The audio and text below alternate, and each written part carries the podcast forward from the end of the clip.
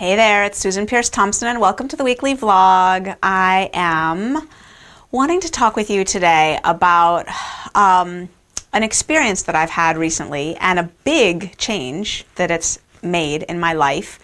And I want to propose um, a tool um, really, it's an old faithful tool, but uh, maybe it's just a new use of that tool. It might be a use of a tool that you're well familiar with, um, but I wanted to share my experience with it. And the tool is meditation, and the use for the tool is getting guidance for our life. Um, so the story is that last year um, I was in a pickle, I was in a bind, and I was finding myself resisting what was in my life. The situation was that um, my my career was on the line essentially. Um, I, as you know, um, have a background as a tenured psychology professor, and I got my PhD at one of the top schools in the world, and did a postdoc in Sydney, Australia, and you know did an assistant professorship at a beautiful liberal arts college near here, and then I ended up taking a position at a community college um, and there I stayed for, I guess, 11 years. And um, no, maybe not 11 years, maybe nine years. Um, I got tenure, I got promoted, I became assistant chair of the psychology department, designed courses, um, you know, helped design curricula, helped design the psychology major. They actually didn't have a psychology major when I got there. Um, so, anyway, um, when I started this Bright Line Eating thing, I did both for a full year. I, I grew this movement, I offered boot camps, and I taught five college classes every semester and was the, the assistant chair of the department. And it was needless to say, and I have three kids and a sweet husband and all of the family duties that go along with a full home life. It was um, backbreaking. It was just mind numbing, the amount of work that was. And so, um, as soon as I could, I filed for an unpaid extended leave of absence, and they gave me a year. And last year, in the middle of last year, um, that year was coming to an end and they told me that they weren't going to renew it for another year that i had to either because i was taking up a tenure line so i had to either just come back and teach. They needed someone in psychology to actually teach classes. So i couldn't take up the tenure line and not be teaching. They said you have to come back and teach classes. And basically i was in a position of having to either come back and teach five classes um, in the fall or hand back tenure and give it up and just be like okay i'm done with my career as a college professor. And I was resisting that reality. I didn't like it. I didn't want it to be true. I wanted to keep my tenure, but I didn't want to have to go back and teach because I, I couldn't. I didn't have the time. And so I was facing D Day, essentially. One of my best friends in the world is the chair of the psychology department, or was at the time. Um, and the department meeting was happening where faculty would pick their classes for the fall. And she's like, Susan, if you don't tell me what you're doing, I'm to have to pick classes for you for the fall. And like, we're to make you teach. Like, you have to pick here. You either have to give me a resignation letter or you have to come pick classes for the fall. And like, that department meeting was happening. And so I was sitting in my morning meditation for 30 minutes. and I could feel my resistance to giving up my career as a professor, giving up tenure. And I sat in my morning meditation, and what came to me was this vision, this image, this visual of myself walking on a college campus. But it wasn't the college campus of Monroe Community College, it was the college campus of the University of Rochester, where I got my PhD. And I was walking on that campus not as a visitor, but as a faculty member. I was walking on that campus as someone who worked there and belonged there and, you know, was a member of the community there. And I was imagining being there as a faculty member. And the the possibility for research collaboration started to come into this meditation vision and studying the brain and how long it takes for dopamine receptors to replenish in the nucleus accumbens when people stop eating sugar and flour. And I started having these visions about um, research that we could do. And I was meeting students on campus and I knew them. And I was there on campus as a faculty member. And it felt so good and so right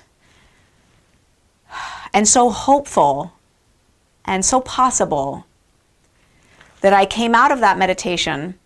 The, the timer dinged. I, I have it set to, to ding on Tibetan singing bowl chimes. It's just beautiful. The gong sort of dings, rings, whatever you want to call it. And I came out of that meditation, and later that morning, without even thinking twice, I typed up a letter of resignation, sent it off, texted my friend, the chair of the psychology department, said, Hey, Pat, I just sent you a letter of resignation. And there were no claw marks on it. There was no more resistance in me to handing back tenure and letting that chapter of my life close. I recorded a very emotional vlog about it later as I had to actually pack up my office. That was a couple months after that. But I'm talking about actually before that, when I actually submitted the letter of resignation. So, fast forward now a number of months, and um, one day I was driving somewhere. I don't even know where I was driving. And the inspiration struck me to drive over to the University of Rochester and walk into the chair's office of the Department of Brain and Cognitive Sciences and have a talk with him. And I called his office. I knew him because they'd asked me to teach classes there. I'd been an adjunct there teaching in, in the past, so I knew him. Um, not well, but I certainly, you know, I certainly knew his name, and if I reminded him who I was, he would remember me too. So I called, and his secretary said, "Yeah, he'll be in the office today at 3. and I said, "I'll be there." So I waltzed into his office, and I just talked with him about bright line eating and what we're doing here, and the research that I'd like to see done. And I, I don't, I might be the only time he's ever heard this request. I just asked, "Could I be a faculty member here?" And he said, "Maybe so. Let me talk to the dean." And so we talked to the dean. He ended up talking to the faculty there. They ended up inviting me to do, come do a job talk. Um, so I came a month or so later and delivered a job talk, interviewed in half hour increments with the faculty of brain and cognitive sciences, as you know, that's sort of how these things work. You do a job talk and then you interview with all the faculty. Um, and I waited a little bit, and sure enough, they came back with an appointment. And now um, it's a little while later, but the ink is dry on the page, and I'm now an adjunct associate professor of brain and cognitive sciences at the University of Rochester. And I have research plans. There's a lot of stuff that I want to do. And as I reflect on that meditation, that morning in meditation, and how that meditation gave me the freedom to take the next step on my journey, trusting that there was other stuff in the future coming, and how that meditation planted the seed that later ended up bearing fruit in, you know, me having the balls to walk into a, a, chair's office and ask for a faculty position, which just doesn't, you know, you just don't do that really. Um, not, not, you just don't do that. Never stopped me. But anyway, um, I'm just reflecting on the the morning in my meditation that I talk about so often, January 26th, 2014, when the thundering dictate, dictum, like mandate, write a book called Bright Line Eating came to me in my morning meditation. And bright line eating were not words I'd ever thought before, were not words I'd ever heard before. Bright line eating was a whole new thing came from the universe, came from God, came from my highest self, came from I don't know where. I don't know where these things come from. I don't know where they come from. They might be coming from me, they might be coming from God, they might be coming from some unknowable essence, they might be coming from deceased ancestors. I don't know how that stuff works. If you do, let me know. I don't know how that stuff works. I don't think any of us do. I I think that we're all if we're honest in awe about the mysterious underpinnings of things. But I can tell you that I have had concrete experiences in my life of sitting in meditation, providing powerful guidance for my life. And this last turn of events with my academic career is another one. I just want to end by mentioning that I was reading in the online support community, someone posted not that long ago that as a Christian, she was having some inner conflict around um, the emphasis in Bright Line Eating on meditation. and that she really gets prayer as part of her Christian faith, but that meditation is not really talked about in the Bible other than meditate on the Word. Um, and I just wanted to say that I think meditating on the Word is a powerful thing. And I reflect on the fact that Christ was led by the Holy Spirit into the desert for 40 days,